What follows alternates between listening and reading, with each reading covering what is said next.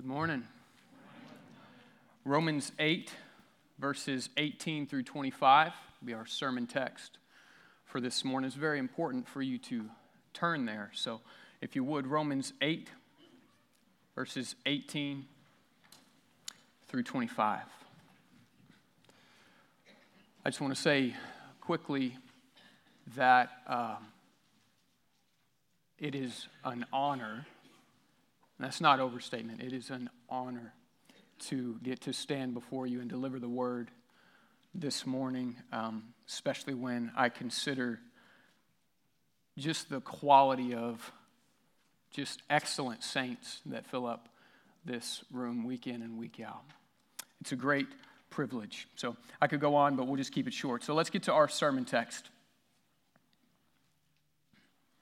For I consider that the sufferings of this present time are not worth comparing with the glory that is to be revealed to us. For the creation waits with eager longing for the revealing of the sons of God. For the creation was subjected to futility, not willingly, but because of him who subjected it, in hope that the creation itself will be set free from its bondage to corruption and obtain the freedom of the glory of the children of God. For we know that the whole creation has been groaning together with the pains of childbirth until now. And not only the creation, but we ourselves who have the first fruits of the Spirit, we groan inwardly as we wait eagerly for adoption as sons, the redemption of our bodies. For in this hope we were saved. Now, hope that is seen is not hope, for who hopes for what he sees? But if we hope for what we do not see, we wait for it with patience. Let's pray. Father, we come before you again this morning, Lord, just asking, asking for your help. Asking for you, Lord, to fill us up with your Holy Spirit that we may embrace the truth of the Scriptures, Lord, as, as not just being a truth, but as being the truth and the truth for us, for our souls, Lord God. I pray that we would re- our souls would resonate with the truth that we experience through your word this morning, Lord God. I need your help. And so fill me up with your spirit, Lord God, to proclaim the word faithfully, Lord. And I pray that you would ignite our hearts to respond in faith to the truths that we hear this morning. It is in Jesus' name that we pray. Amen. I. Uh, have been known to be a little bit emotional while preaching and a little bit energetic. So um, I, I, didn't uh, grow up Baptist either. I didn't grow up anything. So I kind of developed later on in life into whatever it is that I've become. So we're just going to uh, run with it. We're going to run with it. We're going to talk this morning about fixing our hope fixing our hope. We're, we're going to sort of explore hope. We can't, we can't build an exhaustive theology of hope uh, in one sermon. So we're, we're going to fly over a bit at 30,000 feet and we're going to examine the idea, the concept of biblical hope by way of this passage of Scripture. And so, what we're seeking to do this morning is ask and answer essentially one question, and it is what is Christian hope? Pretty simple. That's what we're going for this morning. We're going we're to do it by looking in three places. We're going to look around, we're going to look back, and then we're going to look ahead. Look around to establish the need for Christian hope, look back to establish the basis for Christian hope, and look ahead to establish the focus of Christian hope. So, as we begin to look around, um, we're going to run a little bit of a diagnostic on our collective and individual hope this morning. We're going to do it by way of a little illustration. There's this substance known as Prussian blue. Anybody ever heard of Prussian blue? Fascinating substance. Okay. It was developed in the early 1700s as a pigment for paint. It's just a blue, it's exactly what it sounds like. It's a blue pigment that would be mixed in to um, paint. And actually, the earliest known painting to have ever used this particular pigment uh, was called the Entombment of Christ in 1709, which I thought was interesting for our purposes this morning. So when you think of Prussian blue on that level, you probably think one main thing, probably the same thing that I thought. Oh, that's nice, right? It's a pretty thing. It makes other things look a little bit nicer, adds a little bit of color to the world of the painting, but that's about as far as it goes, unless you're an artist, in which case maybe you feel some kind of way about Prussian blue. But you see, Prussian blue is more commonly known for a different usage in the modern day. Prussian blue is known as an antidote for certain types of radiation poisoning, specifically heavy metal poisoning. Specifically, probably the most well known would be thallium poisoning. Thallium used to be referred to as the poisoner's poison because it was completely undetectable, uh, odorless, tasteless, all that stuff. And so, I, you know, I'm not an expert on this, but my brief amount of research that I was able to do, it seems like thallium would just be slipped into something, it would be ingested, and it's almost like it just kind of gets stuck, kind of embeds itself in your system, and then it just it just causes uh, decay. It just sort of poisons you from the inside out. And, and, and Prussian blue uh, will be ingested by the one who is experiencing this poisoning and Prussian blue binds to the thallium, or the thallium binds to the Prussian blue, however it works, and then it is expelled out of the body, and the person's life is saved. Now, when you think of it on that level, when you think about being in a desperate situation where something is literally sucking the life out of you, you don't know what the solution is. When, when you think of being in that hospital room and something is happening to your body, Death is knocking on the door. And then, and then the doctor walks in and you hear them say the words Prussian blue. It hits a little bit differently, doesn't it? Suddenly, Prussian blue is not merely some pigment that adds a little color to the world somewhere, but rather it is an antidote that allows you to combat a poisonous decay that will overrun your existence on this earth, leaving you as a shell of the person that you once were or should be, ultimately leading to your demise. Now, Prussian blue, in this context, is an antidote and not merely an accessory. It is essential, not ancillary. And so this speaks to our main question this morning what is Christian hope? Think about the common usage of the word. Man, I hope that.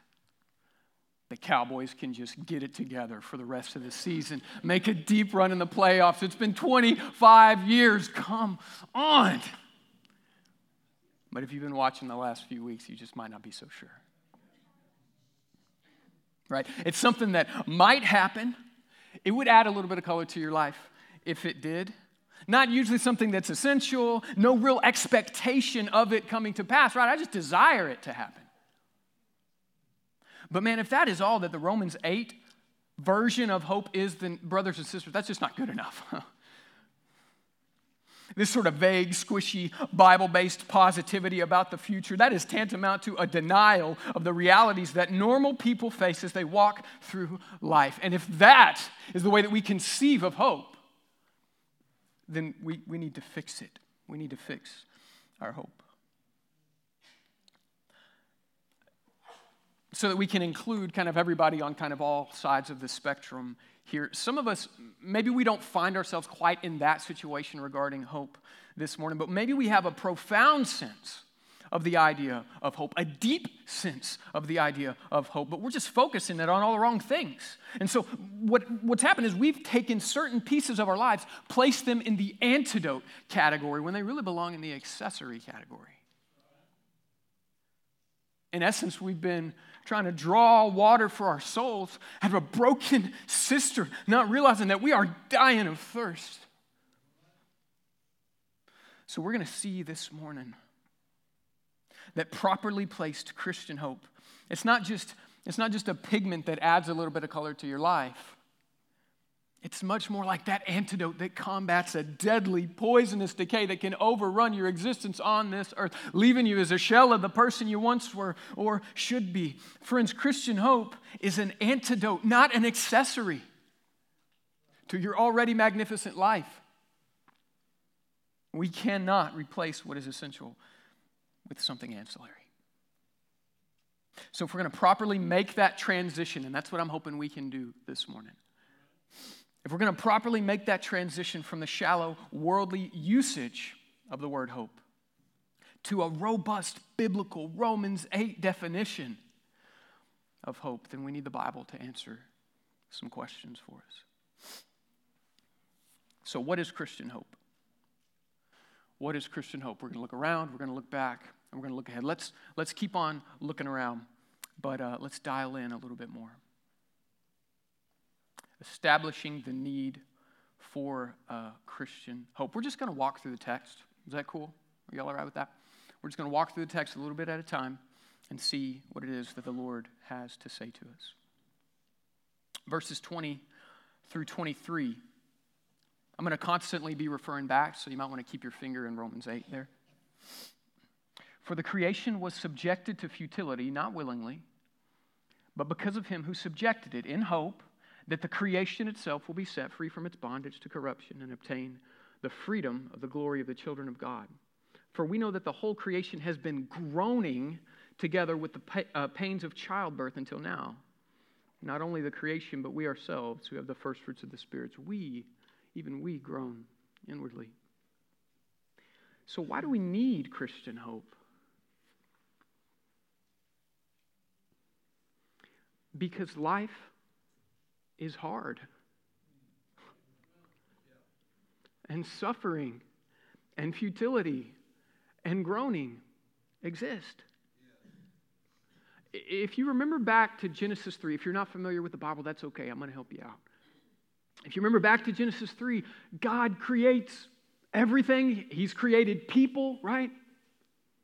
And, and he's just seeking a, out of his abundance a people for his own possession. That's what he's been after. And, and, and instead of submitting to God with a glad submission, the people choose to run away. We'll talk more about that in a bit. And so sin is injected into the system, and the thing just breaks. And so, since that point, the creation has been subjected to this futility, and, and, and things have been, have been just sort of grinding against each other in a, in a crazy, negative, sort of broken machine kind of way. So we need to define a couple of words there. Futility is one of them. That's not really a word that we throw around a lot. I, have been through, I went through like a dozen synonyms for the word futility, and, and a couple of them that I think will be helpful, helpful for us. Number one, pointlessness. Okay. Uh, you could say meaninglessness. I don't have that one written down, but, but, but that will be helpful for us. And then the third one and, and I thought this one was really helpful in the context of this verse frustration. Frustration. And so, what's being said is that creation itself was subjected to this frustration. And we, being, being bound up in this, we experience the same kind of thing, right? Like if you have kids and have ever tried to put them to bed at night, then you understand the futility of life. If you've ever had a job and you had demands on you, you had a timeline, you had plans for the way that things were going to go, you know. You, you've experienced the futility. And of course, those are, those are small. Those are small and, and somewhat silly examples, but, but you get it, right? And so creation was subjected, it seems, to the perpetual question, uh, excuse me, perpetual need to ask the question what is the point of all of this? What, what, what is the point of this frustration that we experience? Groaning is another important word here. Now, now groan just it just means that, okay? We talk about going to the original language. Well, that's what it means in the original language, groan or sigh. But the reason for the groaning or the sighing is what is significant. It's as the result of deep concern or stress. Now, when you think of groaning, culturally speaking. Maybe you, maybe you equate that with uh, complaining, which would, which would make perfect sense given our context. But that's just not quite what we're talking about here. We're talking about this type of groaning. We're talking about coming face to face with the reality of the futility and suffering in the world and acknowledging that things just aren't the way that they're supposed to be. This is not the way things were intended to be. And yet here we are. And so groanful, or excuse me, groaning is, a, is not necessarily sinful. It is a truthful acknowledgement of that fact. Now, I had several examples of groaning that I wanted to share from the scriptures this morning, but I simply do not have the time to do it. So I'm going to give you one, and it's a great example. The only problem with it is that the word uh, groan and the word futility do not show up in it at all. Okay, so cards on the table, I'm cheating a little bit. But the idea is definitely there, and I think that you will agree when we, uh, when we look at it together. So I'm going to give you one biblical example of groaning when suffering at the hands of fallen nature and the experience of futility. Abraham and his wife Sarah. Many of us are familiar with that, uh, with that story. If you're not, that's okay. I'm going to tell you what you need to know uh, this morning for our purposes today. But I would encourage you to go back and read their story uh, later today or this week. It'll be helpful to you.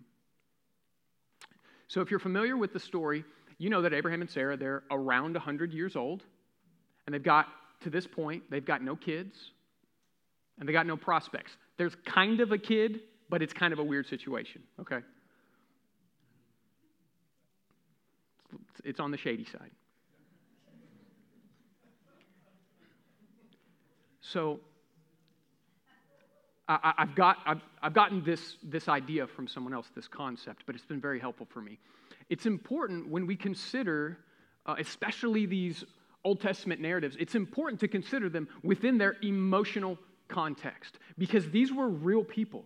These things really happened, and the Lord really spoke into their situations, right? And, and, and let me just heap on top of that before I make my point, the, the fact that it's believed that culturally speaking, in, in, in ancient times, ancient peoples uh, who were not able to bear children would have been believed to have been cursed by whatever God there was, right? They, everybody had their own God. There were tons of gods. And so, whatever God it was, you must have done something bad, probably, and, and therefore you've been, you've been cursed with the inability to conceive.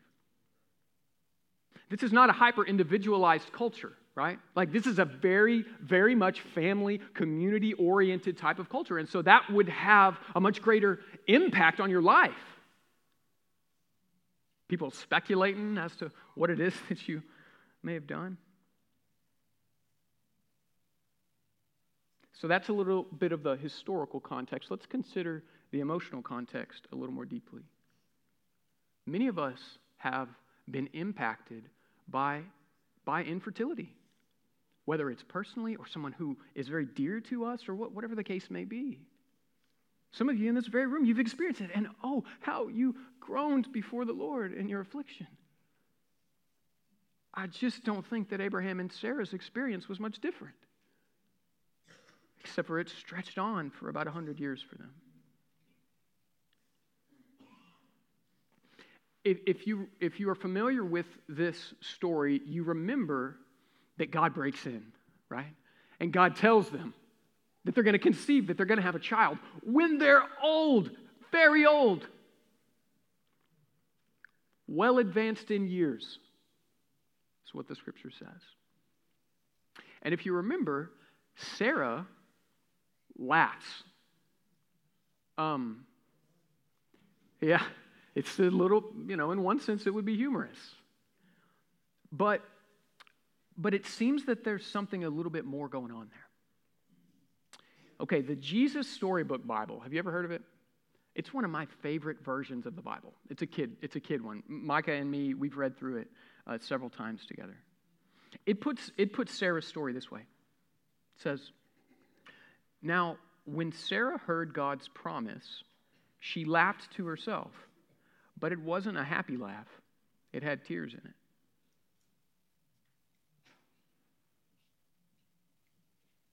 It's this type of sad, cynical, laugh that is harboring a yeah, right in it. And just remember for context, the yeah, right is towards God who has told them they're going to have a child. Maybe you're familiar with that type of laugh because I would be willing to bet that you do it too. I know I have.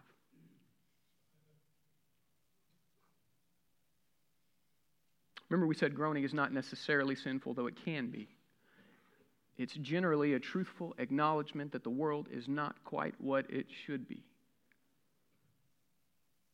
And so our groaning must be done in hope. Do you remember the rest of Abraham's story? Romans 4, Paul delivers us some commentary on the way that this thing sort of plays out, right? Romans 4:20 says, Paul writes, "No unbelief made him, Abraham, waver concerning the promise of God. But he grew strong in his faith as he gave glory to God, fully convinced that God was able to do what he had promised, according to everything that Abraham had ever known up until this point. So it would seem, based upon the biblical narrative, is that there is no reason that we naturally are going to have children. It's just not going to happen. And yet God breaks in and he says, You know what? Not only are you going to have a child, you're going to be the father of many nations. Your offspring, man, they're going to be as numerous as the stars in the sky. You're going to bless the world through your offspring. Just sidebar, husbands and wives, sometimes you need to carry each other. Sometimes you need to believe for one another as you experience difficulties. And so all of this stuff sort of swirling around Abraham's head. He's trying to walk through life. He's messing up. He's, he, he's just sort of bumbling along. But what did Abraham do when he was confronted with the truth of the futility of life? What did he reach for? Abraham reached for one thing God's promise. No unbelief made him waver concerning the promise of God. 418 says, In hope, he believed against hope that he should become the father of many nations. What does that mean? That seems like a silly statement. It essentially means that he did not hope as the world hopes, which is to say, when he heard the promise of God regarding this particular situation, he didn't just think that something might happen. He didn't just think, you know, it would add a little bit of color to our lives if we were able to have a child. But no real expectation of it coming to pass. He just desired it to happen.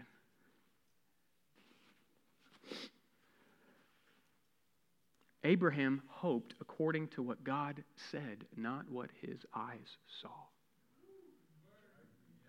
We see this story on repeat throughout the scriptures. Abraham, Joseph, Moses, David, right? People basing their hope for the future on the promises that God spoke to them in the past. And so we are taught that this is just what God's people do. God's people do not hope as the world hopes. That is according to what we see. We are to hope according to what God has said, even though we see futility and groaning as we look around, right? We look back at the faithfulness of God to deliver his people and act according to the promises that he made to them. We see that and we say, God must make good on his word.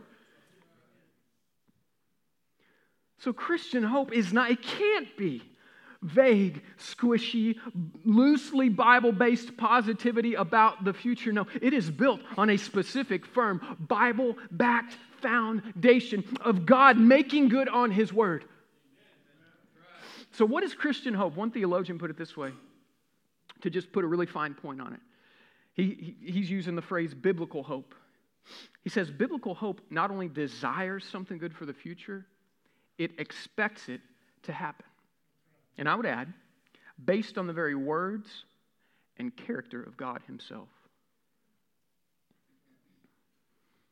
Brothers and sisters, if ours is anything less than that, then we need to fix our hope. So let's begin to look back to, uh, to, to apply this concept more specifically. Because when you start talking about the promises of God, believing in the promises of God, when you start talking that way in generalities, sometimes things get weird. And we're not looking to get weird in that way this morning. So, so we're going to look back to establish the basis for Christian hope. What can we base our hope on? Or to say it a different way, what promise from God is the primary basis for Christian hope? Romans 8:23 begins to, to key us in to the truth. Paul says, and not only the creation, but we ourselves who have the first fruits of the Spirit groan inwardly. We, we ourselves who have the first fruits of the Spirit. That seems like a strange phrase. Basically, what that means, this is from a Romans commentary that I have. The indwelling of the Spirit here and now is the first installment or the initial down payment of the eternal heritage of glory that awaits believers. If we were able to read through all of Romans 8 up to this point, you would see this, right? You would see one verse in particular where Paul has written, The Spirit Himself bears witness with our spirit that we are children of God. So, what primary promise from God is the basis for Christian hope? Here's the primary promise, y'all it's the gospel. We don't, we don't have to appeal to, to some obscure text from the Old Testament. We've got it sitting right in front of us. Plain black and white. It's the gospel. For God so loved the world that he gave his only begotten Son, that whosoever believes in him will not perish, but will have eternal life. Do you believe that that's true?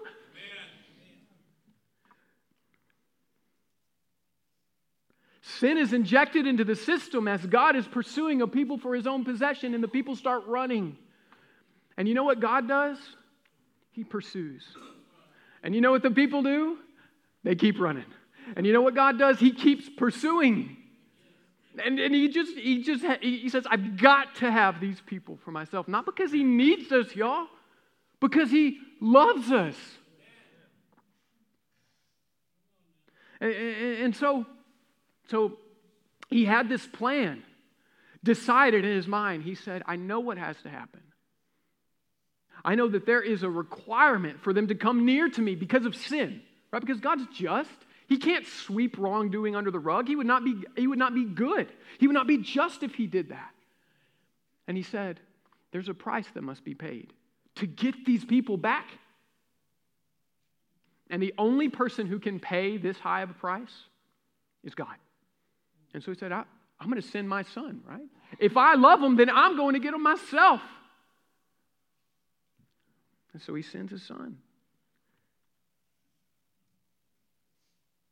But he has, he, he has to send him in the complete likeness of sinful flesh. That doesn't mean that we're, we're not just talking about a body, right? God didn't come down in a meat suit. He had a human soul, a human mind, tempted in every way as we are, and yet somehow without sin. Man, I've sinned in some ways. I've thought about sinning in some way worse ways. and, and, and Christ tempted in all the same ways, but he did not sin. And, and and, and he goes and lays his life down. Perfect, without spot or blemish or any such thing. Lays his life down, nailed to the cross, absorbs the wrath of God due as penalty for the sin of people. Goes into the tomb, resurrected on the third day, ascends, sits down. Right when he's on the cross, you remember what he said? He didn't say, Your turn. He said, It is finished, y'all. And then when he when he ascends after a span of time, he sits down at the right hand of the Father. sits down, further establishing his point that it is finished. And from there, he advocates on the behalf of his people, the Father. Earlier in Romans 8, he says, this is the way he explains it God has done what the law, weakened by flesh, could not do by sending his own son in the likeness of sinful flesh, in order that the righteous requirement of the law might be fulfilled in us, which is to say, so that we can stand before God. Jesus comes. God makes a way because he loves us, y'all. And so, the gospel is the primary basis for Christian hope. Now, I'm going to give you two other things that you can base your hope on that are consequences of the gospel. Romans 8 28 and 29 say this. And we know that for those who love God, all things work together for good, for those who are called according to his purpose. For those whom he foreknew, he also predestined to be conformed to the image of his son, in order that he might be the firstborn among many brothers. Now, brothers, now here's what just happened. Don't use this as a consolation prize for people who are suffering. Do you hear me? Because I have done that for such a long time. Yeah, I mean, I know that this is bad, but you know, God's working all things together for good. That does not do justice to, to, to what's going on here we need to weaponize this verse, right? We need to use it like a giant club to beat back the hopelessness that people are experiencing in their lives because what has just been testified to by the scriptures is that no matter what happens in your life, the worst day of your life, the best day of your, your life, whatever it is, God is going to take all of these things and somehow in the divine mystery, I don't understand how it works, but I know that it's true because I've seen it. God is going to take all of these things and He is going to work them together for your highest and most ultimate good in Him. Not necessarily what you thought. And, and then, then he goes on. From verse 29. Verse 29 tells us that you, as a Christian, you have a predestiny in Christ. Okay? Sometimes we hear some, some stuff about destiny and it starts to make us feel a little bit weird, a little bit uncomfortable, as far as like weirdness. But what we just heard here is that if you're in Christ, your destiny has already been decided. And here's what it is to be conformed to the image of the Son. Can you believe that? That's not all he says. He goes even further than that. He, he says, You're going to be conformed to the image of the Son in order that you might be the firstborn among many brothers. Meaning that this whole thing is not intended to terminate on you. Do you get that? No way, man. This thing rolls straight through you like a steamroller and it rolls on so that you might just be the firstborn among many brothers. That is amazing. And so, just to kind of restate it all together, the worst thing that you've experienced in your life ever, maybe it was this year. Y'all, this has been a hard year for some. The worst thing that you've ever experienced in your life, these verses essentially draw a line between that thing and the glory of God as it abounds unto the expansion of God's kingdom influence. Y'all, that there were times, there have been times in my life, and I know maybe you're in it right now. I know what it's like where you're, you're just like, you're almost down in this hole and you just don't know that you're coming out. Can we be real? Okay. And this, this precious bit of scripture is telling us that God is taking even that, it's not even, especially that, and He is forming you all the more into the image of His precious, beloved, only begotten Son. For the sake of not just yourself, yes, you, but for the sake of the good of others.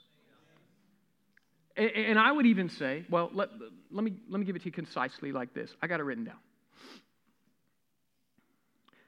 Essentially, the basis for our hope is God saving us like He said that He would through Christ's birth, life, death, burial, resurrection, and then promising that He's working everything together for our good in order to conform us to the image of Christ for the sake of the furthering of, I would say, the Great Commission. That's what it sounds like.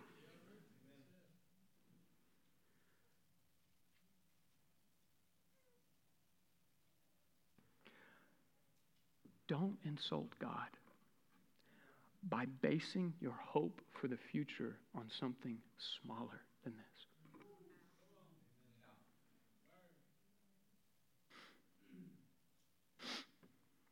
So, what is Christian hope? We've been looking around, looking back, and now we need to look ahead. We're going to look ahead to establish the focus of Christian hope. Again, cards on the table. Jake did some of the heavy lifting on this last week, okay?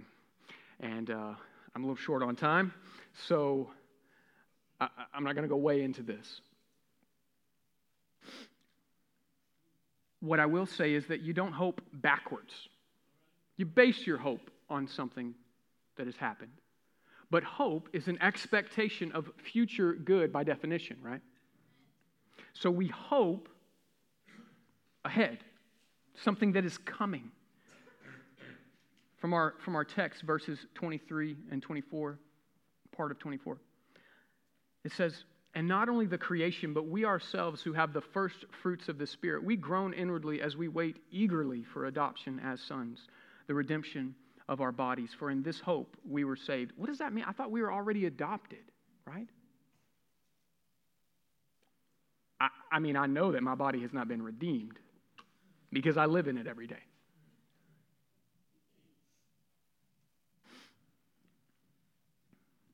From that same Romans commentary, it says this. This section of this verse, right, it implies that the salvation is already ours if you are in Christ. Right? But it indicates that our full enjoyment of it lies in the future. And so, if you've not heard this phrase, this might be helpful for you. We're kind of living in this already not yet of salvation. That's the state we're in. That's kind of the state that the kingdom of God is in. We're living in the already not yet. And so I'm just going to cheat and I'm going to let another text kind of interpret this for us. 1 Corinthians 4:13 and 18 says this Since we have the same spirit of faith, according to what has been written, I believed and so I spoke. We also believe and so we speak, knowing, now this is this is important. Listen to this. Knowing that he who raised the Lord Jesus will raise us also with Jesus and bring us with you into his presence. That is the most concise way to sum up the future focus of Christian hope. And, and he, he goes on to sort of unpack some of the implications of that. He says, It's all for your sake, so that as grace extends to more and more people, it may increase thanksgiving to the glory of God. So, so, because these things are true, we do not lose heart. Though our outer self is wasting away, our inner self's being renewed day by day. For this light, momentary affliction is preparing. He's talking about life. Do you understand that? This light, this, just this light, momentary affliction. It's either life or it's whatever the suffering that we're in at this time.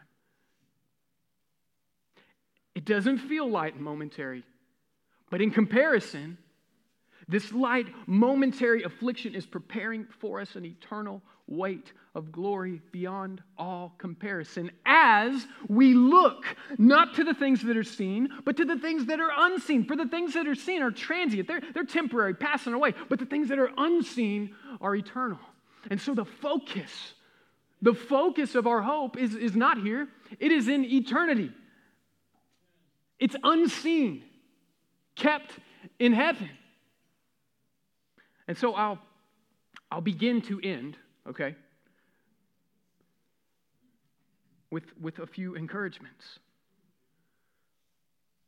without expounding on that much because I, I don't have the time to. Fix your hope, dear saints, on the eternal realities that are awaiting us in glory, right? The immeasurable riches of God's grace and kindness towards us in Christ Jesus in the ages to come. Those are going to unfold, but not yet, not, not fully. But do not fix your eyes on your outer self, which is wasting away. Do not fix your eyes on this light and momentary affliction, though it seems like so much more than that.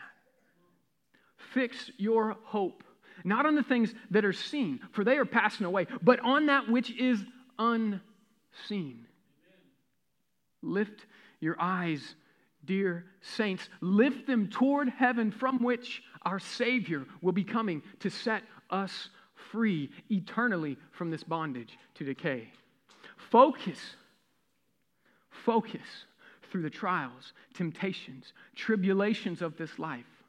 Focus on this. That one way or another, we win. And we'll be with Him forever. And He is our prize. And the antidote to our hopelessness, to the futility, to, to the feeling of meaninglessness, though nothing in this life is truly meaningless. We believe it because God said it. And He's already done what He said in the past. Now, I want to I wanna finish, finish uh, with the worst practical application that you've ever heard. Okay? I'm historically bad at application, but we're going we're going to try. In light of all this, there is, there is a truth that we must embrace to move forward. Practically, what all of this means is that you have nothing to lose. If you are in Christ, you have nothing to lose in the path of obedience. You have everything to gain. I'm going to appeal to one more scripture as I close out here Philippians 3 verses 7 through 11.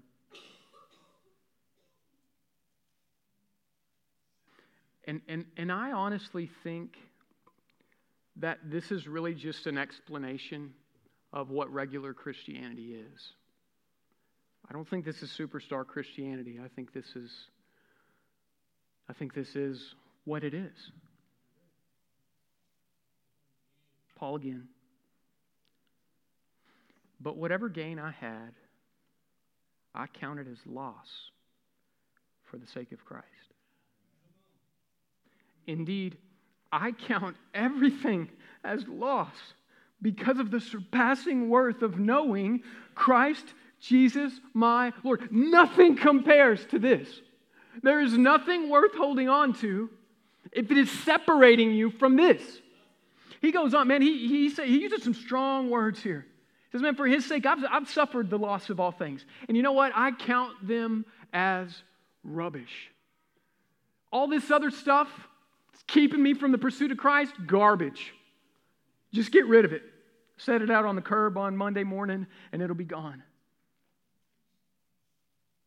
I count it as rubbish in order that I may gain Christ and be found in him. Not having a right standing before God, a righteousness of my own that comes from the law, that is to say, that comes from working, from doing good works, from doing the right thing. But only that which comes through faith in Christ, faith in the finished, final, perfect word and work of Christ. The righteousness from God that depends on faith that I may know him and the power of his resurrection and may share his sufferings, becoming like him in his death, that by, listen to this, by any means possible, I may attain the resurrection from the dead. Is that your posture? Now I know we got to talk about like perseverance of the saints and security of salvation and all that stuff, and the Spirit's given to us as a seal and a guarantee, and, and I get that. I'm not taking anything theologically away. From all theological qualifications that need to be made, make them. But is that your posture? That by any means possible I may attain the resurrection from the dead. I, I implore you this morning, church, to adopt this as your new life mantra, both collectively and individually.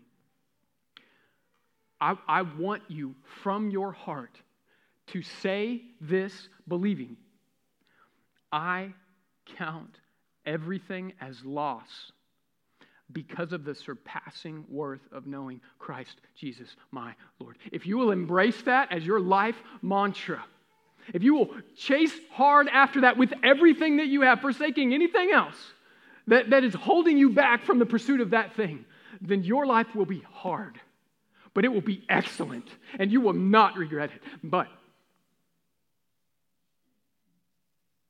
if you choose to neglect this, you will live a half hearted existence on this earth. And you will waste your life.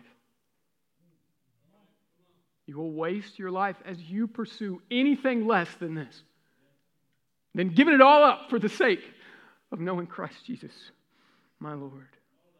And if you're wondering, okay, because here's, here's the question people have is it worth it? I say, yeah, it is. And as you're kind of trying to work through that, what does it look like?